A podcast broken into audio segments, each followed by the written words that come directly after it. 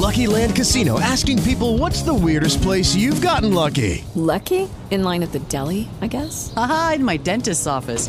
More than once, actually. Do I have to say? Yes, you do. In the car before my kids' PTA meeting. Really? Yes. Excuse me, what's the weirdest place you've gotten lucky? I never win and tell. Well, there you have it. You can get lucky anywhere playing at LuckyLandSlots.com. Play for free right now. Are you feeling lucky? No purchase necessary. Void where prohibited by law. 18 plus. Terms and conditions apply. See website for details. Con qualche giorno di ritardo, eccoci di nuovo qui. Scusatemi, ma ero un attimo per una settimana in ferie, ma siamo tornati, freschi, pronti a partire. E partiamo con una semplice premessa molto sintetica, signore e signori. La storia di Cuba è complessa. Oggi voglio prenderla in modo tale da offrirvi una visione d'insieme. Più avanti eventualmente approfondiremo i singoli episodi che contraddistinguono il passato di quest'isola caraibica tormentata, perché indubbiamente questi episodi meritano. Ma ancora oggi eventi recenti, come i tumulti e le proteste che sono scoppiati negli ultimi mesi, non sono altro che il prodotto di un malessere accumulatosi per decenni su quest'isola, se, se non secoli. La crisi di Cuba è terreno di scontro geopolitico non solo nell'area caraibica e nordamericana, come ben possiamo immaginare, ma va ben oltre. Quindi vediamo di capire un pochino meglio l'arco temporale che va dall'indipendenza dell'isola fino alla morte eh, di Fidel Castro nel 2016, che fu il personaggio più rappresentativo, anzi è ancora tutt'oggi il personaggio più rappresentativo di Cuba. Al momento sto lavorando come un pazzo su due video inerenti alla storia afghana per il canale YouTube, ma tenetevi pronti che in futuro ci sarà una sorta di monografia dedicata a Castro, sempre su YouTube chiaramente. È impossibile immaginarci oggi una Cuba senza Fidel.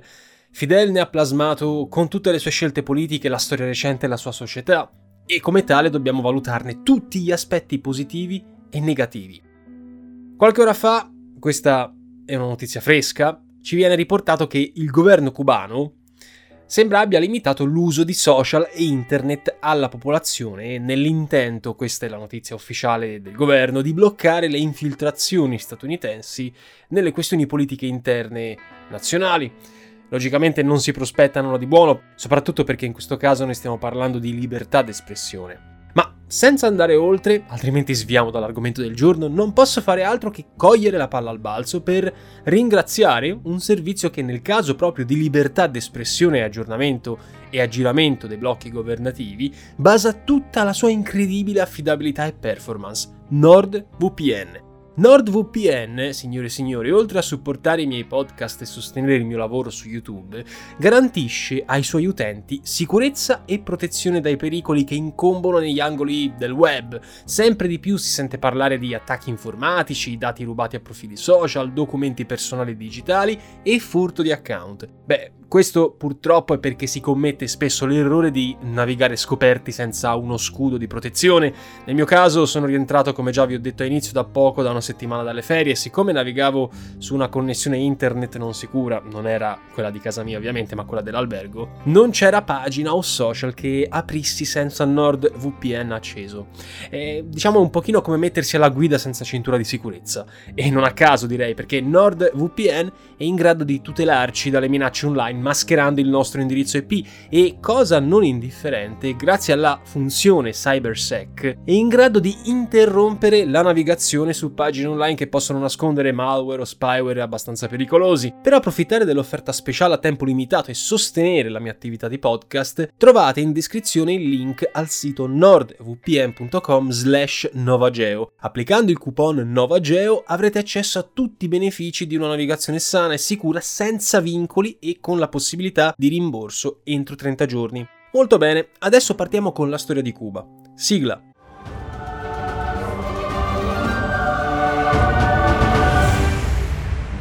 Siete all'ascolto di una nuova puntata di Storie di Geopolitica, il podcast condotto da Nova Lexio. Nel lontano 27 ottobre 1492, Cristoforo Colombo avvistò l'isola di Cuba nel corso del suo primo viaggio verso quelle che lui riteneva essere le Indie, rivendicandone il possesso a nome dei reali di Spagna. All'epoca ufficialmente erano parte del regno di Aragona, Castiglia y León. Agli inizi del XVI ehm, secolo, quindi appunto 1500, nacquero così nel nuovo mondo, che poi in realtà si scoprì non essere le Indie, i primi insediamenti, tra i quali La Habana, fondata appunto nel 1515. Gli indigeni, circa 100.000 persone su quest'isola, furono praticamente sterminati nell'arco di un secolo, vuoi per violenze, vuoi per malattie, eh, dopo essere stati ridotti al rango di schiavi dai coloni europei. Gli spagnoli e i creoli, cioè i creoli sono i bianchi nati nelle Americhe, divennero la classe dominante, divennero proprietari delle terre e anche chiaramente degli schiavi. Quando gli autoctoni stavano ormai scomparendo decimati da stenti e malattie, perché ovviamente il sistema immunitario degli europei era differente da quello eh, degli autoctoni americani che non avevano le stesse eh, difese immunitarie di quelli che già avevano, come dire, passato e attraversato una peste nera, Cuba, al pari delle altre colonie oltreoceano, fu ripopolata dagli schiavi provenienti dall'Africa. Ancora oggi i loro discendenti rappresentano infatti una componente importante della popolazione isolana. L'indipendenza da Madrid giunse poi con diversi decenni di ritardo rispetto agli altri paesi dell'America continentale e fu preceduta da due guerre combattute molto più avanti nel 1868 e 1878 che vennero appunto etichettate come prima guerra d'indipendenza. Ci fu poi un'altra guerra nei successivi due anni, una piccola guerra tra il 69 e il 70 che vide emergere la figura di José Martí considerato dagli stessi castristi eh, il padre della patria dell'isola di Cuba. Martí era un politico e giornalista, le cui idee di matrice nazionalista e anticolonialista influenzarono non poco la rivoluzione guidata da Fidel circa 60 anni più tardi.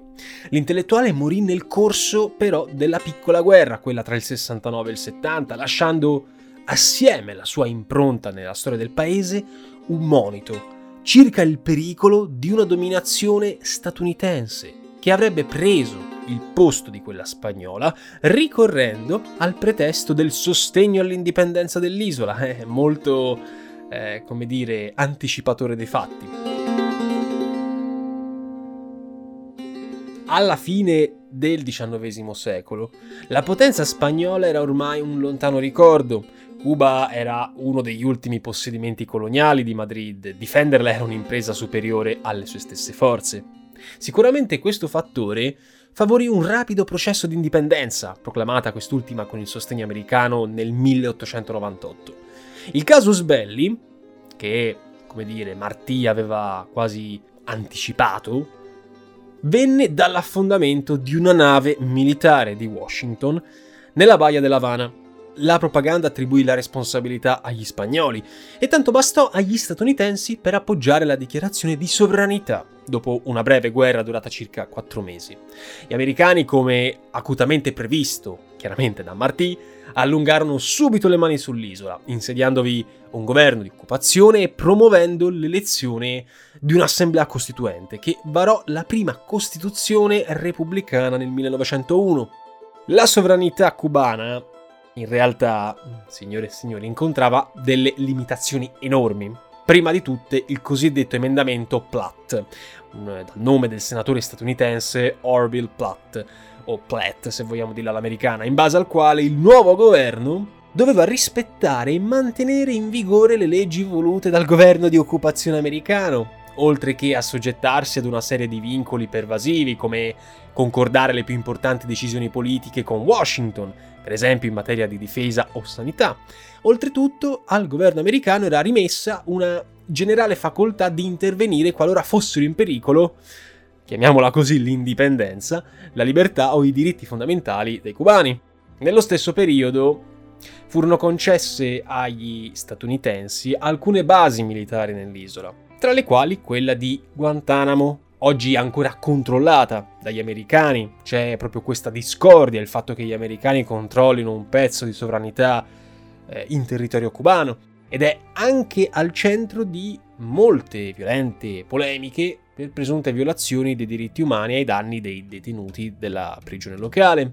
Il fatto che gli americani volessero questo nel 1800 entrare dentro Cuba era principalmente per motivi di sfruttamento del territorio, perché Cuba ha delle buone, non grandi, ma comunque buone risorse eh, di zucchero e di anche altri tipi di piante di coltivazione e questo per gli statunitensi fu anche un motivo di incentivo, oltre che chiaramente per espandere la propria influenza nel Mar dei Caraibi e poi verso eh, l'America Latina più avanti.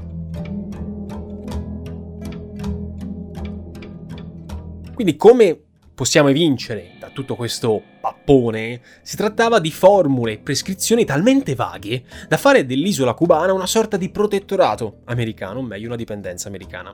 Detto in altri termini, Cuba, più che l'indipendenza, aveva soltanto ottenuto il cambio di padrone, come comprovato dalle continue e pesanti intromissioni nella vita politica, economica e sociale dell'isola, che acutizzarono l'insofferenza della gente comune verso il potente vicino e fomentarono sentimenti di ripulsa all'origine della rivoluzione del 59, 1959. I vari presidenti e i vari governi che si succedettero prima della rivoluzione castrista, il primo fu eh, Tomás Stradapalma, eletto nel 1902, furono eletti in competizioni fortemente influenzate dagli Stati Uniti, oppure furono semplicemente frutto di colpi di Stato che ebbero un tratto comune, favorire gli interessi americani, ma anche fomentare la corruzione, mettendo sempre in secondo piano lo sviluppo dell'isola, le istanze, cioè i, desideri, le, la voce della popolazione a favore della potenza coloniale più grande, quella americana. Il livello di democraticità dei governi della Havana, come si comprende agevolmente da queste brevi note, era nella migliore delle ipotesi molto discutibile, o meglio, potremmo dire che in realtà si trattò di veri e propri regimi dittatoriali come quello del generale Gerardo Machado 1925-1933, siamo quasi all'alba della seconda guerra mondiale, e quello poi del sergente Fulgencio Batista, poi autoproclamatosi colonnello e capo di Stato Maggiore dell'esercito, che praticamente avrebbe dominato l'isola grazie al sostegno determinante degli Stati Uniti e salvo brevi parentesi, col pugno di ferro a partire dal 1934 fino al 1959, occupando Batista stesso la carica di capo dello Stato o insediandovi uomini di sua fiducia per tramite di elezioni addomesticate, diciamo così. Quando nel 1952 si paventò la vittoria di un candidato presidente sgradito a certi interessi, specialmente americani, fu prontamente organizzato un nuovo golpe che portò Batista alla presidenza. Gli americani favorirono l'ascesa di Batista al potere soprattutto perché il militare di tendenze nazionaliste e militariste, con una spiccata propensione verso l'arricchimento personale, aveva spazzato via il governo progressista guidato da Ramón Grau San Martín, rimasto al potere neppure un anno. San Martín era stato promotore di riforme a favore dei lavoratori, della popolazione, la cui maggior colpa, se così vogliamo dirla, era stata probabilmente quella di tentare di spezzare il tradizionale predominio statunitense. Batista, invece, mise fine a qualunque progetto autonomista e si schierò incondizionatamente con gli Stati Uniti, permettendo nel corso della Seconda Guerra Mondiale che Cuba fosse utilizzata come base navale aerea di Washington. La politica di Batista favorì molto, probabilmente, soltanto però i conti personali del dittatore, della eh, sua cerchia ristretta, Furono vendute, o meglio svendute, molte industrie e proprietà terriere di tutta quanta l'isola. Cuba divenne negli anni 50 una sorta di isola vacanze per gli statunitensi, con una crescita esponenziale del gioco d'azzardo e della prostituzione, sulle quali misero le mani molte organizzazioni criminali americane. Le condizioni della popolazione peggiorarono eh, costantemente, come anche il debito pubblico, mentre qualsiasi voce di dissenso veniva duramente repressa, a cominciare dai comunisti, contro i quali fu creato un ufficio ad hoc, il BRAC. Tra i movimenti insurrezionalisti che combattevano l'inefficienza di questo regime eh, di corruzione di Batista che non faceva niente per migliorare la condizione della popolazione, figurava quello guidato da un avvocato di nome Fidel Castro, figlio di un proprietario terriero. il 26 luglio 1953, Castro si era reso protagonista di un fallito tentativo di assalto alla caserma Moncada di Santiago di Cuba, che costò a Castro stesso la prigione e poi l'esilio in Messico nel 1955. Durante questo esilio, Castro ebbe modo di riorganizzare le sue forze e avviare la collaborazione con un altro rivoluzionario, il medico argentino Ernesto Guevara, famosissimo, soprannominato il Che, che pare per via eh, questa, questa sopran- questo soprannome della sua abitudine di intercalare molte frasi con questa espressione. Eh, Che potremmo eh, grossolanamente equipararlo all'italiano hai capito? Castro e i suoi appena 82 uomini, 82 uomini in tutto, sbarcarono clandestinamente dal Messico a Cuba a bordo della piccola Grandma eh, nel dicembre, la Grandma è il nome della barchetta, eh, nel dicembre del 56. Dopo alcuni scontri, una volta sbarcati contro le forze regolari, si rifugiarono questi 80, 82 disgraziati sui monti della Sierra Maestra, nella parte più meridionale dell'isola da dove cercarono di guadagnare il consenso della popolazione, sempre più insofferente verso il regime di Batista, ricorrendo anche alle trasmissioni clandestine di eh, Radio Rebelde.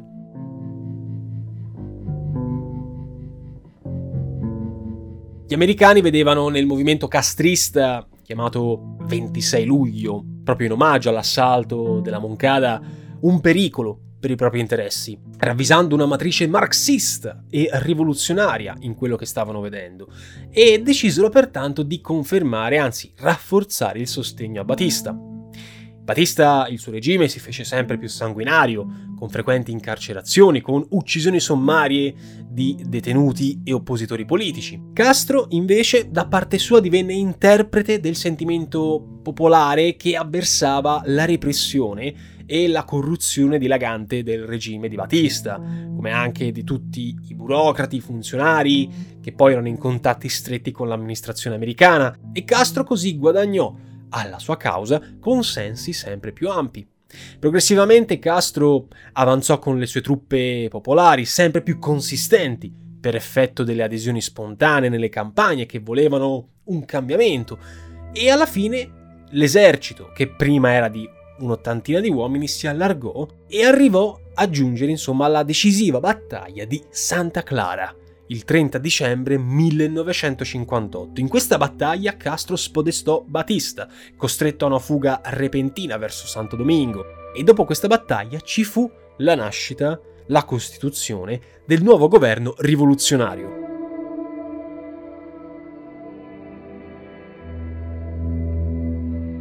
Tra i primi atti ufficiali del nuovo esecutivo guidato da Castro e con Che Guevara ministro dell'industria vi fu una grande riforma agraria eh, che arginò il latifondismo eh, dilagante e ridistribuì le terre ai contadini, accompagnata da una campagna di alfabetizzazione profonda della popolazione che avrebbe portato i cubani a raggiungere i più elevati livelli di istruzione del continente latino.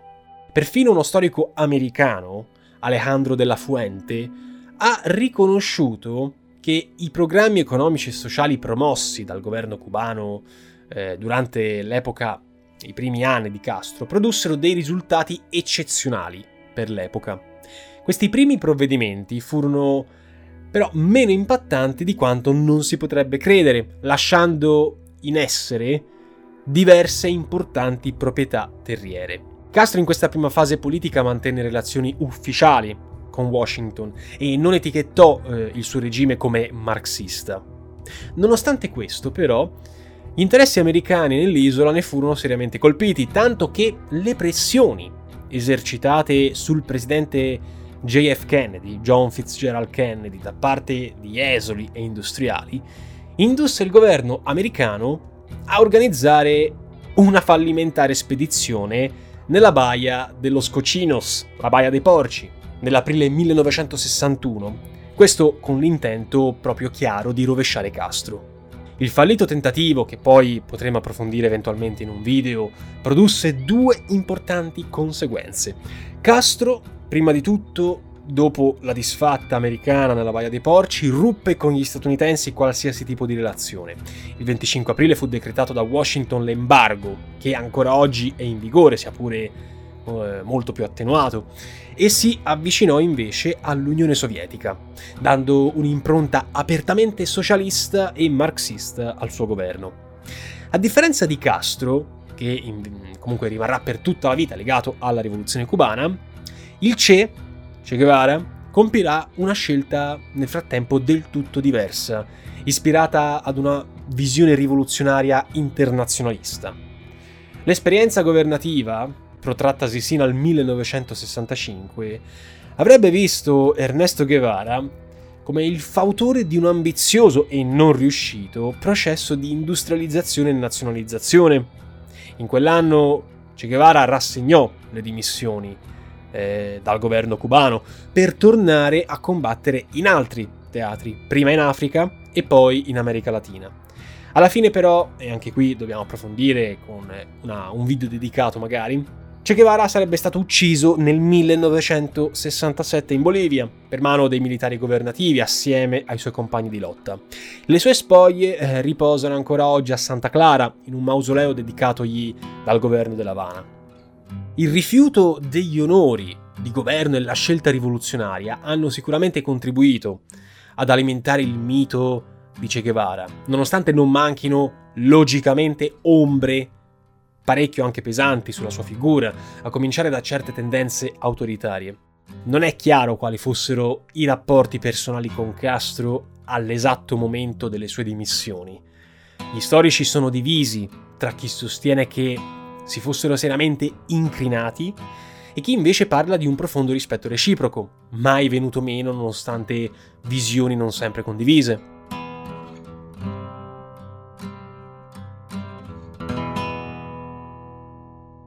Per effetto invece dell'avvicinamento a Mosca da parte del regime castrista nel frattempo, si era originata la cosiddetta e famosa crisi dei missili cubani. Siamo nel 1962 che portò il pianeta sull'orlo veramente del conflitto nucleare. I sovietici infatti avevano installato nell'isola di Cuba dei missili puntati contro gli Stati Uniti, il raggio d'azione era eh, tranquillamente all'interno dei confini americani, come ritorsione verso le analoghe installazioni che gli americani stessi avevano piazzato in territorio turco.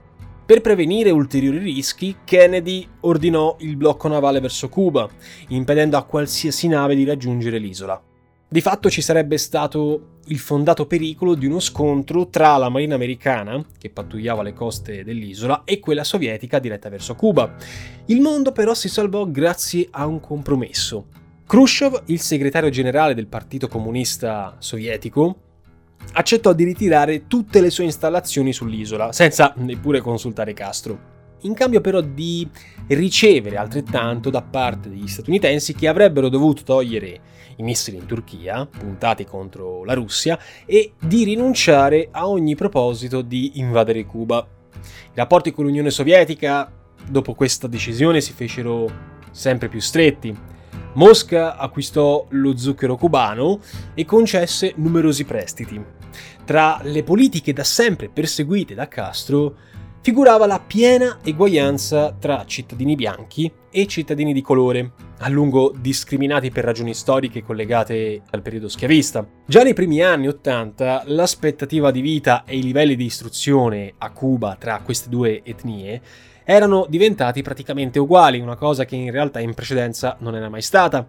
I grandi cambiamenti poi, però, del 1989, con il crollo dei regimi comunisti dell'Europa orientale, la stessa fine dell'Unione Sovietica nel 91, crearono tuttavia molti problemi a Cuba. La fine degli aiuti sovietici, Mosca infatti era alle prese con ben altre questioni, e il persistente embargo americano precipitarono l'isola in una profonda crisi, mentre gli indubbi progressi in campo sociale eh, che l'isola aveva raggiunto, Cuba oggi ha il sistema sanitario più avanzato, dell'America Latina, ma anche gli ottimi progressi in campo educativo furono abbandonati a se stessi, non furono mai accompagnati da aperture sul fronte delle libertà politiche e di espressione. In effetti, lo stesso Partito Comunista Cubano non partecipa, se così vogliamo vederla, a differenza di quanto avviene per esempio in Cina, alla gestione del potere. E le candidature per le elezioni sono proposte da assemblee popolari. I cubani parlano di democrazia apartitica.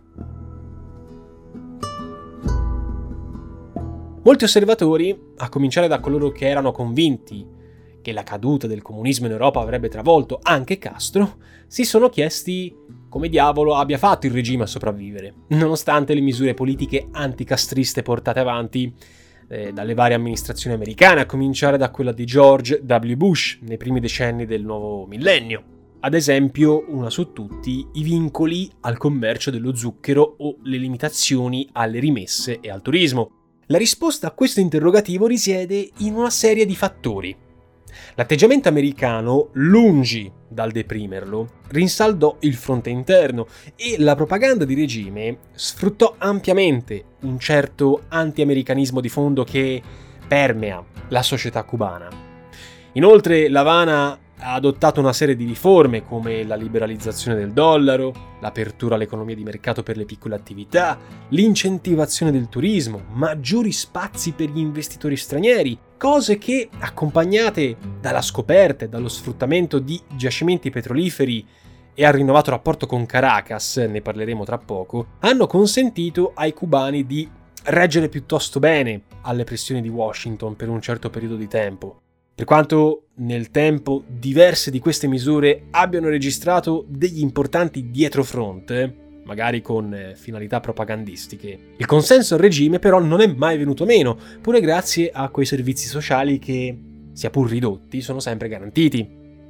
Un'altra importante leva nella tenuta del regime castrista è stata rappresentata dal sostegno dell'etnia di colore, da sempre riconoscente a Castro per averla elevata socialmente e culturalmente.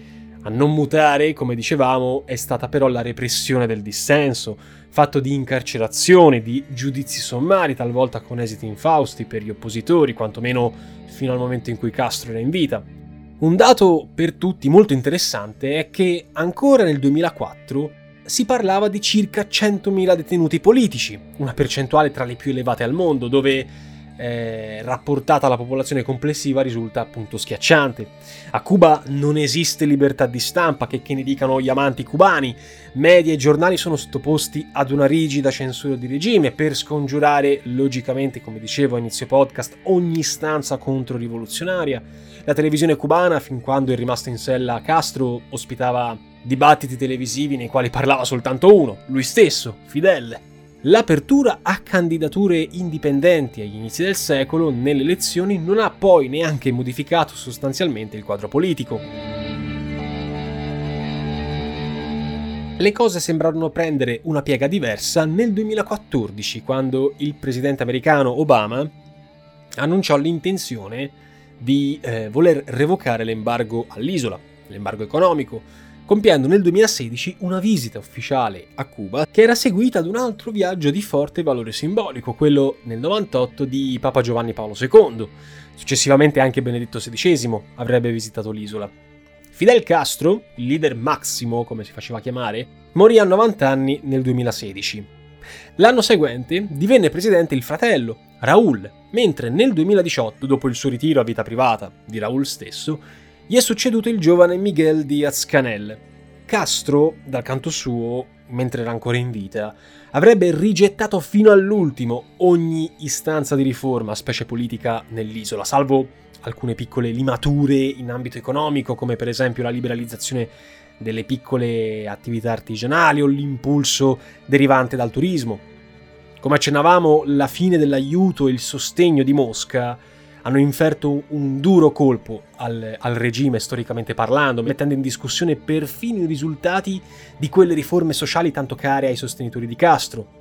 Tra le accuse rivolte al regime ci fu quella di aver favorito, perlomeno consentito anzi, traffici illeciti, a cominciare dalla droga, che permise al regime di autofinanziarsi nei decenni successivi alla caduta dell'Unione Sovietica e quindi alla mancanza dei fondi derivanti dai soviet. La stessa morte del leader storico ha sicuramente impresso una svolta epocale, perché la scomparsa della figura carismatica di Castro, che tanto ha pesato nella sopravvivenza eh, del governo, si è parlato non a caso di castrianesimo, sta portando e porterà con sé una profonda trasformazione dell'isola. Un passaggio importante per capire quale sarà il futuro di quest'isola dipenderà dalla definizione dei rapporti con gli Stati Uniti. Dopo le aperture di Obama ci sono stati i passi indietro compiuti da Trump che ha ampliato nuovamente l'embargo e sul punto noi dovremmo valutare le scelte di questa nuova amministrazione Biden, pressata dall'importante comunità di esuli, oltre un milione di persone che vivono, eh, i cubani per lo più in Florida, a meno di 100 miglia dall'isola. Secondo molti osservatori, Washington potrebbe portare avanti una strategia attendista, magari limando alcune posizioni radicali assunte da Trump, in pratica assistendo in silenzio al progressivo indebolimento del fronte interno, cosa che già sta succedendo, sempre attenta al pericolo di consistenti flussi migratori che potrebbero seguire al tracollo del regime cubano. La pandemia, con la contrazione dei flussi turistici, inoltre ha colpito duro, ha tolto una parte di quell'introito di introiti, scusate, che ormai Cuba aveva quasi per certo. Il governo del presidente Diaz Canel ha recentemente approvato, specie dopo le vigorose manifestazioni di protesta dell'Havana delle settimane scorse, una riforma che permette la creazione di imprese private e un'importante liberalizzazione per quanto riguarda la politica monetaria. In pratica, nell'isola potranno insediarsi senza limitazioni imprese che occupino fino a un massimo di 100 dipendenti. Dicevamo poi delle proteste di Cuba. A causarle sono state soprattutto il caro vita, ma anche l'emergenza sanitaria e l'assottigliarsi dei servizi essenziali, a cominciare proprio da quelli sanitari. Un fattore molto critico, stavolta indipendente dagli Stati Uniti, tradizionalmente qui additati sempre come la causa di ogni male, è stata però la crisi del Venezuela e delle sue forniture petrolifere, accompagnate da importanti acquisti di prodotti cubani grazie al rapporto preferenziale che si era instaurato con il regime di Chavez, al potere, ricordiamolo, tra il 99 e il 2013, vi ricordo di andarvi a pescare il video che ho fatto al riguardo.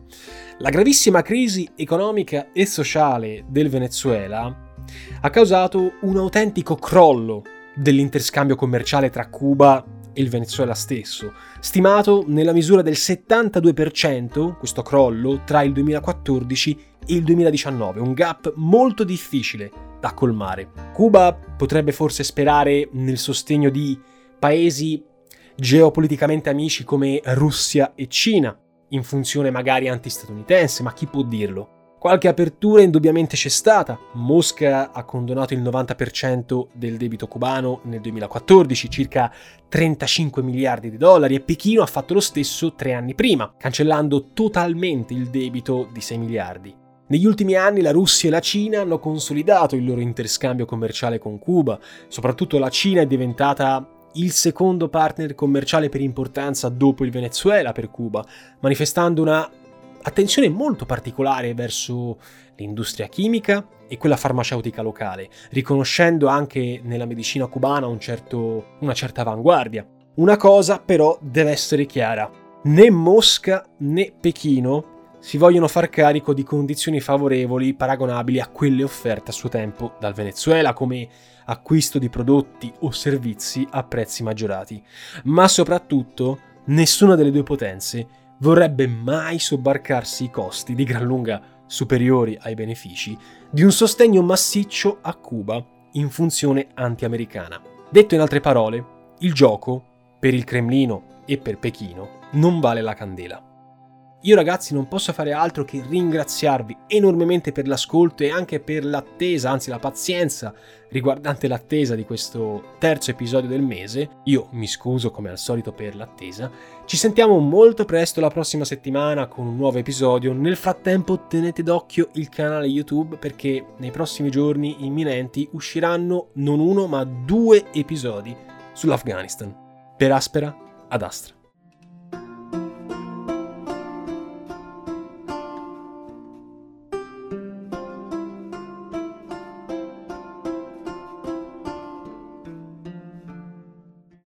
Lucky Land Casino asking people what's the weirdest place you've gotten lucky? Lucky? In line at the deli, I guess? Haha, in my dentist's office. More than once, actually. Do I have to say? Yes, you do. In the car before my kids' PTA meeting. Really? Yes. Excuse me, what's the weirdest place you've gotten lucky? I never win and tell. Well, there you have it. You can get lucky anywhere playing at LuckyLandSlots.com. Play for free right now. Are you feeling lucky? No purchase necessary. Void where prohibited by law. 18 plus. Terms and conditions apply. See website for details.